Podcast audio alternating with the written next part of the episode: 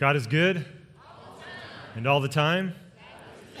All right. Now, that was pretty good, but I think it could be a lot better. First service, they kind of have an excuse a little bit because they're half asleep, when they get in here. And so when I go, God is good, they're like, all the time. And I said, now, wait a minute. This is the church. The church are the people of God who have been saved by grace by his immeasurable mercy and love. God is good. All the time. And all the time? God is good. Good, good. I think we missed the offering. Now, as a preacher, I just can't let that go by. That just can't happen. Especially right now in these times, as many of you know, our church budget is behind, and our fiscal year ends June 30. So we have some needs, obviously. I just pray that you will talk with God and just say, God, what do you want me to give? And just give how you feel impressed to give. And so we're going to ask the deacons who are already here and ready to go. Let me ask a prayer, a blessing, and then we'll collect the offering. Lord, we thank you so much for your profound goodness to us. And Lord, we recognize that even what we give to you is hardly anything. But Lord, you take what we have and multiply it beyond our wildest understandings to further the kingdom of God in our lives and the lives of those we serve here in this community and the world abroad. So Lord, we give this to you today, knowing that your will be done. We ask in your name, amen. All right, deacons, please. And while they're doing that, we have a surprise for you. We have a surprise. Today we're going to introduce to you, if you haven't already heard or seen, our new associate pastor, youth pastor, is here today. And so we're going to introduce you to him. He's going to be here for a short time and then back a little later. But Fidi, where are you, Fidi? Fidi, why don't you come on up? And let's give him a Calimesa welcome.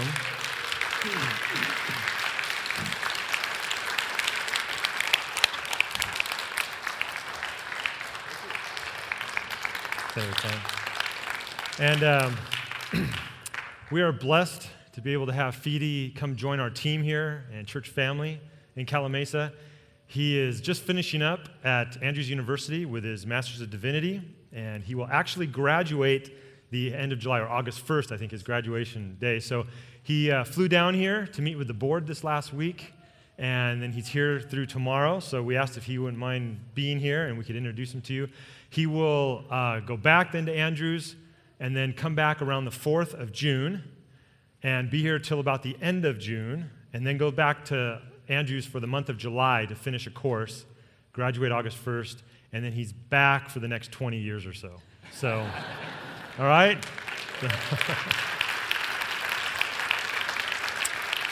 So Fidi has a lot of wonderful gifts and talents. He's a talented musician, and he enjoys sports. But I just asked him if he wouldn't mind just saying a couple of words to say hello to y'all before he takes off back to the seminary for a little while.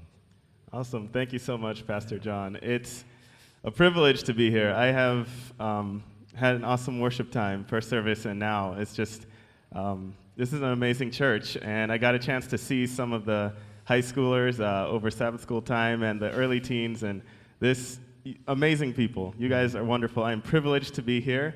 I'm honored, and like I said in first service, you have a dream team pastoral staff, and I am just happy that I can be here and be a part of it. It's good to see some familiar faces in the crowd. I know some of you from various schools, and Andrews, apparently. Richard, what are you doing here? Goodness. But, my name is Fidi Muero. I'm Tanzanian by descent. My parents were born and raised in Tanzania. They emigrated to the United States in the 80s, and I was born up in Berrien Springs. I am a seminary baby. When it's cold, there's nothing else to do. Both my brother and I are seminary babies. I have an older brother who's almost 27, and a younger brother who's 15. My parents live in Las Vegas now. We spent a little time in Loma Linda in the early 90s, but now they live in Las Vegas, and that's where I used to call home, because now I call the Calimesa area home. Yeah. It's just really good to be here. I was looking at the verse that you have on your bulletin. It says, abiding in Christ, loving one another, serving and bearing witness in the world. And that's basically what I hope to do with the young people, with you all, with the parents. How many parents in here have children? Parents, raise your hands high. Be proud. Parents, parents, parents. I just, I am elated to partner with you in raising up your children to love God and to love people like this, like your mission statement says in this church, like our mission statement says in this church. And so thank you so much for having me. I can't wait to be back and to be a permanent fixture. I'm done moving. Yes, yeah. Thank you, Fidi. Thanks. I'd like to take a photo of this. Got a wide angle? Hope you guys brushed your teeth. Okay. Ready. It's not that wide, but ready. 3, 2, 1. All right. Thank you.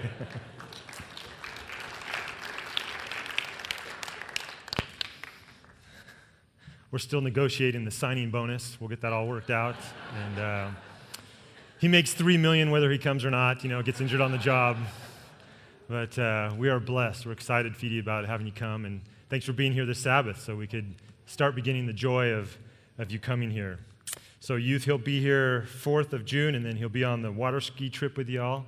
And starting to do some great things here. Well, I'm just curious. How many of you actually looked at the sermon title in the bulletin today? All right, good. 20, 25? We know how many to make for next week. Save some money in the budget. No, I'm just curious. Now you're all looking. What was that? What is it? I'm just curious. If you look at the sermon title today, I wonder how many of you looking at it go, ooh, ooh. Maybe some wounds from the past kind of started, oh, ooh. Perfection. Growing in perfection. Now that just sounds hard.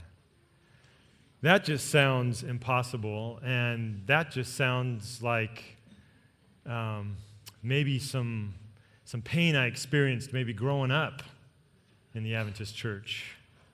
Perfectionism is kind of a scary thing. It's not just sometimes within Adventism, other denominations as well. You can have perfectionism apart from spirituality. I'm not going to ask you to confess today. We can do that in my office this week if you like. But if you would, are any of you this way? It's like, if I can't do it all, I won't do it at all. If it's not going to be done exactly right, I'm not even going to try. A little bit of perfectionism there. I wrestle with some of that, which is why I never get anything done. I'm just kidding. I get some things done, but there's a lot on my list that I don't get done versus what I do get done, and I wrestle with some of that. But Jesus seems to be giving us a command in the Sermon on the Mount that seems impossible and highly unlikely to happen. It's one of the most controversial verses in Scripture of what Jesus said. Perfectionism can be a scary thing, too. I remember going to La Sierra University for my undergrad work, and I remember sitting in a class with Bailey Gillespie in New Testament epistles, and he was talking about perfectionism, and he was talking about meeting a gentleman who told him that he was perfect. He told Dr. Gillespie, says, I am perfect. And he said, really? He said, so you don't sin anymore? And he said, no, I don't. And Dr. Gillespie said, wow, you must be a little proud. He said, I am. He goes, all right then. He just wasn't going to go any further. Jesus is sitting on top of the mountain in Matthew chapter 5. And Matthew intentionally sets up the scene in verses 1 and 2 of chapter 5. Jesus, it says, when Jesus saw the crowds, he went up to the mountain, and after he sat down, his disciples came to him, and then he began to speak. Matthew is setting the scene in a very specific way. Matthew did not say, and Jesus went up to a mountain. He went up to the mountain. The definite article, the, is very important here because he's likening it to somebody in the Old Testament who went up to the mountain. Who might that be? Moses. The leader of leaders for the people of Israel, for the people of God. The one who went up to the mountain and heard God speak and got the oracles, got the commandments, got the law, got the direction from God and spoke to the people. And so Matthew, in his writing of this gospel, is telling the people, he, Jesus, is the King of Kings. He is your Lord. He's the one that you have been wanting and looking for. He's the one who, when he speaks, you listen and you obey. And so Jesus went up to the mountain, and after he sat down, his disciples came to him. Exactly what a king would do. Sit down, your subjects come to you, and you speak, and they listen. And so Matthew has intentionally set the stage for the Sermon on the Mount, for the ways of the kingdom, for the way the program of God works in the lives of people. And it's quite opposite than what humanity is used to living in. In fact, much of it is absurd. It's very abnormal in comparison to the society. Jesus lived in a time in which lines were being drawn. Who's with the Romans? Who's not with the Romans? Who are the highly spiritual elite? Who are not? Who are the Gentiles? Who are the rich? Who are the poor? The lines were being drawn. Not unlike our society today. Many lines are being drawn. Who's on what side? Who's being affected by the economy? Who's not? Who's losing their jobs? Who's not? Who's supporting the new administration? Who's not? Who's supporting the border control? Who's not? Who's supporting? And Jesus says, all these lines don't matter because God has no favorites. The end of chapter 5, where I want to focus today, is the climax of all the antithesis statements of Jesus in Matthew chapter 5, where several times he says, you have heard it said, but I say. You have heard it said about this regarding anger, but I say. You have heard it said about adultery, but I say. You have heard it said about oaths, but I say. You have heard it said about retaliation, but I say. What the king says is the only thing that matters. And so then in verse 43, Jesus says again, you have heard that it was said, you shall love your neighbor and hate your enemy. But I say to you, love your enemies and pray for those who persecute you, so that you may be children of your Father in heaven, for he makes his sun rise on the evil and on the good, and sends rain on the righteous and on the unrighteous. For if you love those who love you, what reward do you have? Do not even the tax collectors do the same? And if you greet only your brothers and sisters, what more are you doing than others? Do not even the Gentiles do the same? Be perfect, therefore, as your heavenly Father is perfect. Jesus uses this word love several times. You shall love your neighbor, love your enemies, pray for those who persecute you. If you love those who love you, what reward do you have? Love. This word love that he uses is a word maybe some of you have heard before. It's the Greek word agape. It's not the philia love, the brotherly love, the warm, fuzzy love, the affectionate love. It's not the eros love, the erotic love. It's not the other types of love that the Greek uses. It's this word agape, which is not necessarily a warm, fuzzy word. It's a tough love. It's a love that loves in spite of not even feeling like you want to love. I want to ask Jesus someday, when we finally get to see each other face to face, when he was on the cross, and after he'd been spit on, after he'd been slapped, after he'd been crucified to the cross, after he'd been mocked and ridiculed, when he loved, did it feel warm and fuzzy? Or was it a deep love of commitment? No matter what. I was driving in my car a few years ago with my kids. You know, If you ever want accountability in your life, have children. You know what I'm talking about. We were in my car, and I had Andrew and Alana in the back seat, and a friend of mine who writes a lot of songs had sent me a song that he was working on that he was wanting me to listen to and put some guitar tracks on for the song. So I had it in my car, and I was listening to it as I was driving around just to kind of get it in me and get a feel for it and stuff. The song was called Love Changes Everything. And it talks about how when we love, it changes everything, no matter what. If we really love, even if it's not a warm fight, even if we don't feel like loving, but we love because God loved us, it changes everything. So I'm listening to the song, I'm singing the chorus, love changes everything. I'm singing, I'm listening to it, and out of nowhere comes this crazy driver. Comes flying by me, cuts me off to where I almost completely had to swerve, comes in, and then I see him zigzagging. Now, granted, this is not on the freeway. This is on the street in town. And I was going the speed limit, so... let's see, roughly, he was going probably a good 40 miles an hour over the speed limit, or whatever I was going, he was going 40 miles an hour faster. And immediately, what do you think I did? It's time for me to be God. It's time for me to hold this person accountable. Because where's the police when you need them? Where are they?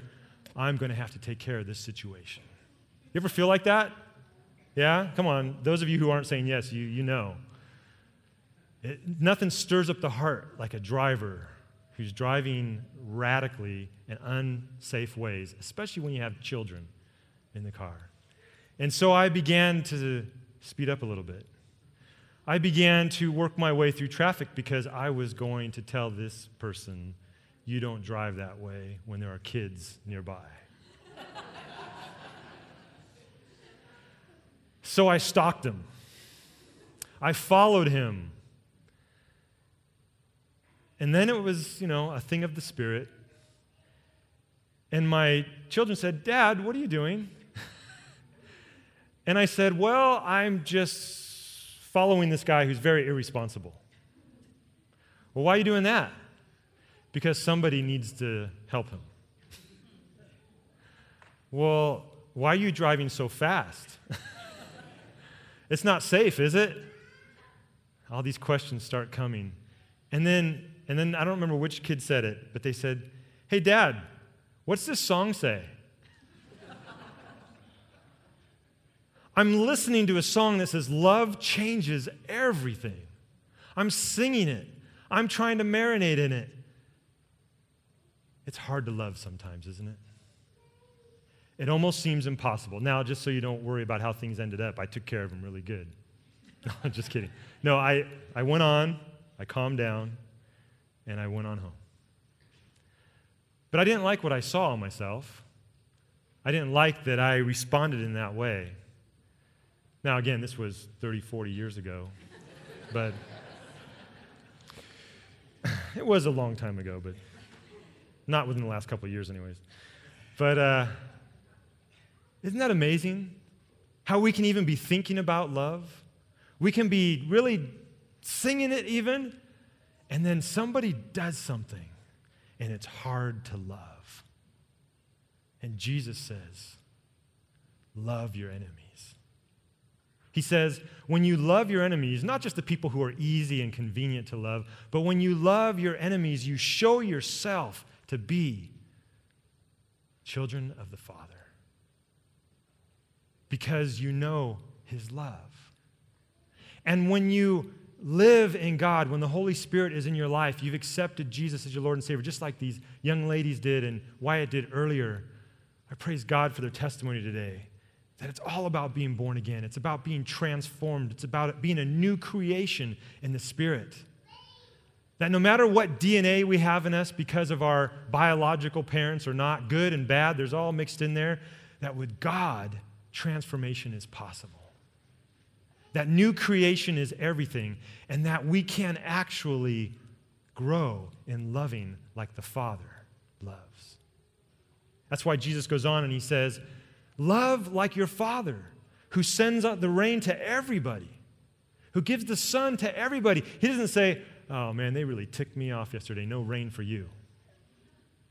No sunshine over there in Calimesa because somebody really upset me. They rejected me. He gives his sun to all. He gives his rain to all. He gives life to all. Now, is there anybody here this morning, I just need to know, is there anybody here who entered the kingdom of God because they deserved it?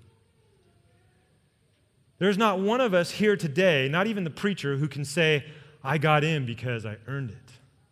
I got in because I was so good and so perfect. I got in because Jesus made it possible to come in. I got in because God's love is so profound that he hunted me out to show me how much he loved me and said, you don't have to be perfect before you come in. You come in and let me transform you. And you can grow in perfection. Now, let me get to this word that Matthew used for perfect. Be perfect, therefore, as your heavenly Father is perfect. This word in the Greek is teleos. And it really means... it means this. Let me illustrate it. It means a progressive movement to an end. It means a maturing process. In fact, it's actually in the future tense when Jesus says this in the original language. You will become perfect. Not in the sense of not sinning, but perfect in being complete in loving your enemies. In loving like God does.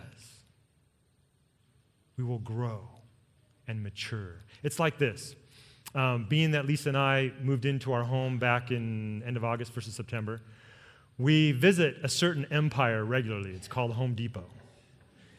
They, seem to have the right tool for the right job, and we always have a lot of little jobs we got to get done. In fact, we're getting ready to do our backyard. It's just weeds and dirt.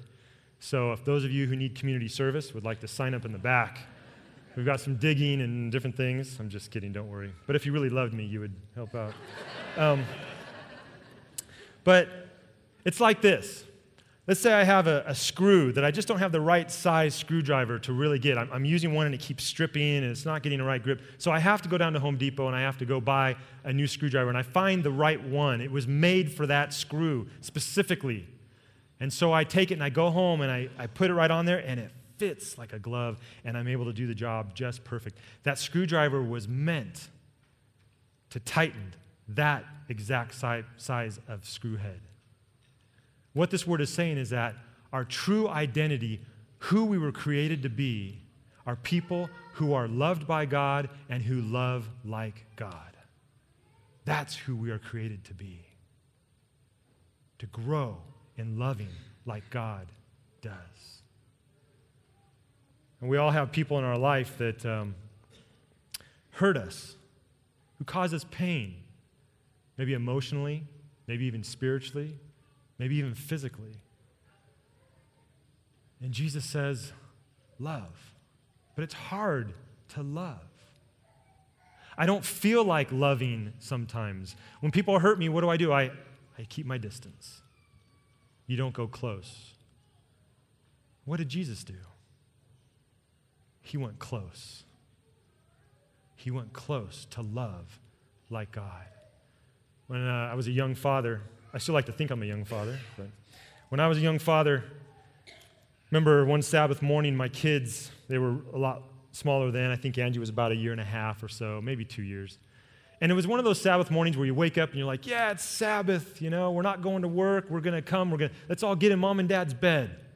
And we all got in and we're all cuddling. And I remember, when you want to get close to your little boy or little girl, and you get up and you want to rub noses, and just have those moments.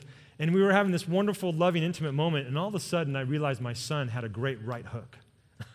Just whack! Like, oh, man. I went back on my back. And I was like, wow, that really hurt. And, of course, I wanted to go closer again, but I was a little hesitant because I didn't want to be hit like that again. Isn't it just like that sometimes when we want to get close to people, we end up getting hit? Something happens. They say something that wounds us, and they might not even know that they said it, but it wounds, and so I don't want to go there again. But Jesus says, love your enemies. You don't have to feel warm and fuzzy about it. Love. Love like your Father loves. Love and forgive. Grow, mature into this love, therefore, as your Heavenly Father calls you to be perfect in this love. You know, it's all about the kingdom of God. All of this life is about the kingdom of God. There is nothing else that will stand the time of eternity but the kingdom of God. There is no other ruler who will rule for eternity than God. The issues I face in my life, the places of tension, the places where maybe lines are drawn with enemies, it's all a kingdom issue. Because it's either God's kingdom or my empire. And when it's my empire, I have enemies. When it's God's kingdom, I can love. Let's pray. Lord Jesus, thank you that you called us into your love. Thank you that we get to be loved by you. And thank you that you call us to mature in such a way, to be all that you've created us to be, to love like you, our Father, loves. I pray for some of the tough spots in our life, Lord, where maybe some lines are drawn. I pray, Lord, for your grace as our Master who showed us how to cross those lines and love, maybe even in spite of how we're feeling. And Lord, if we get hurt again, give us the grace to keep loving. But Lord, keep us abiding in you, because we cannot do this in our own strength, not by might nor by power, but by my Spirit, saith the Lord. For we want to grow in perfection. We want to grow in being the lovers that our Father has made us to be.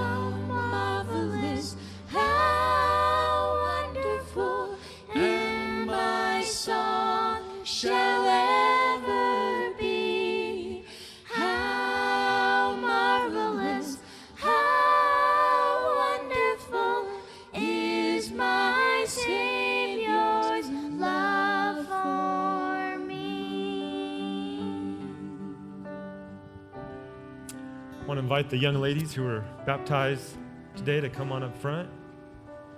And we have their certificates for them.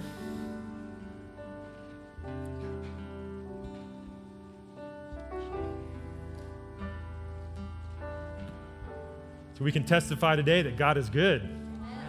That's right. And we praise God for your guys' testimony, your faith, and being bold today to show us your love for God and to encourage us to follow Jesus. And I'm going to ask Pastor Isaac to just have a prayer for them as we bring the service to a close. Let's pray.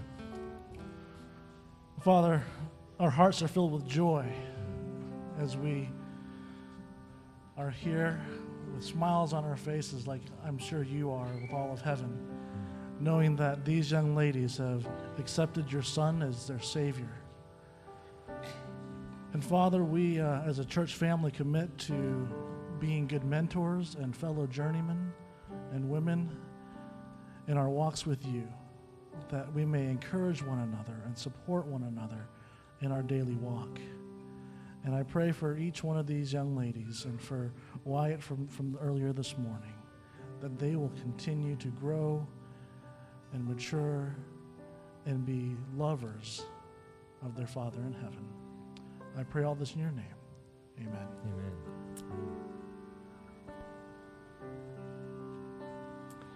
I want to encourage you to go this week in the love of the Father and love the world around you like your Father loves you and loves them.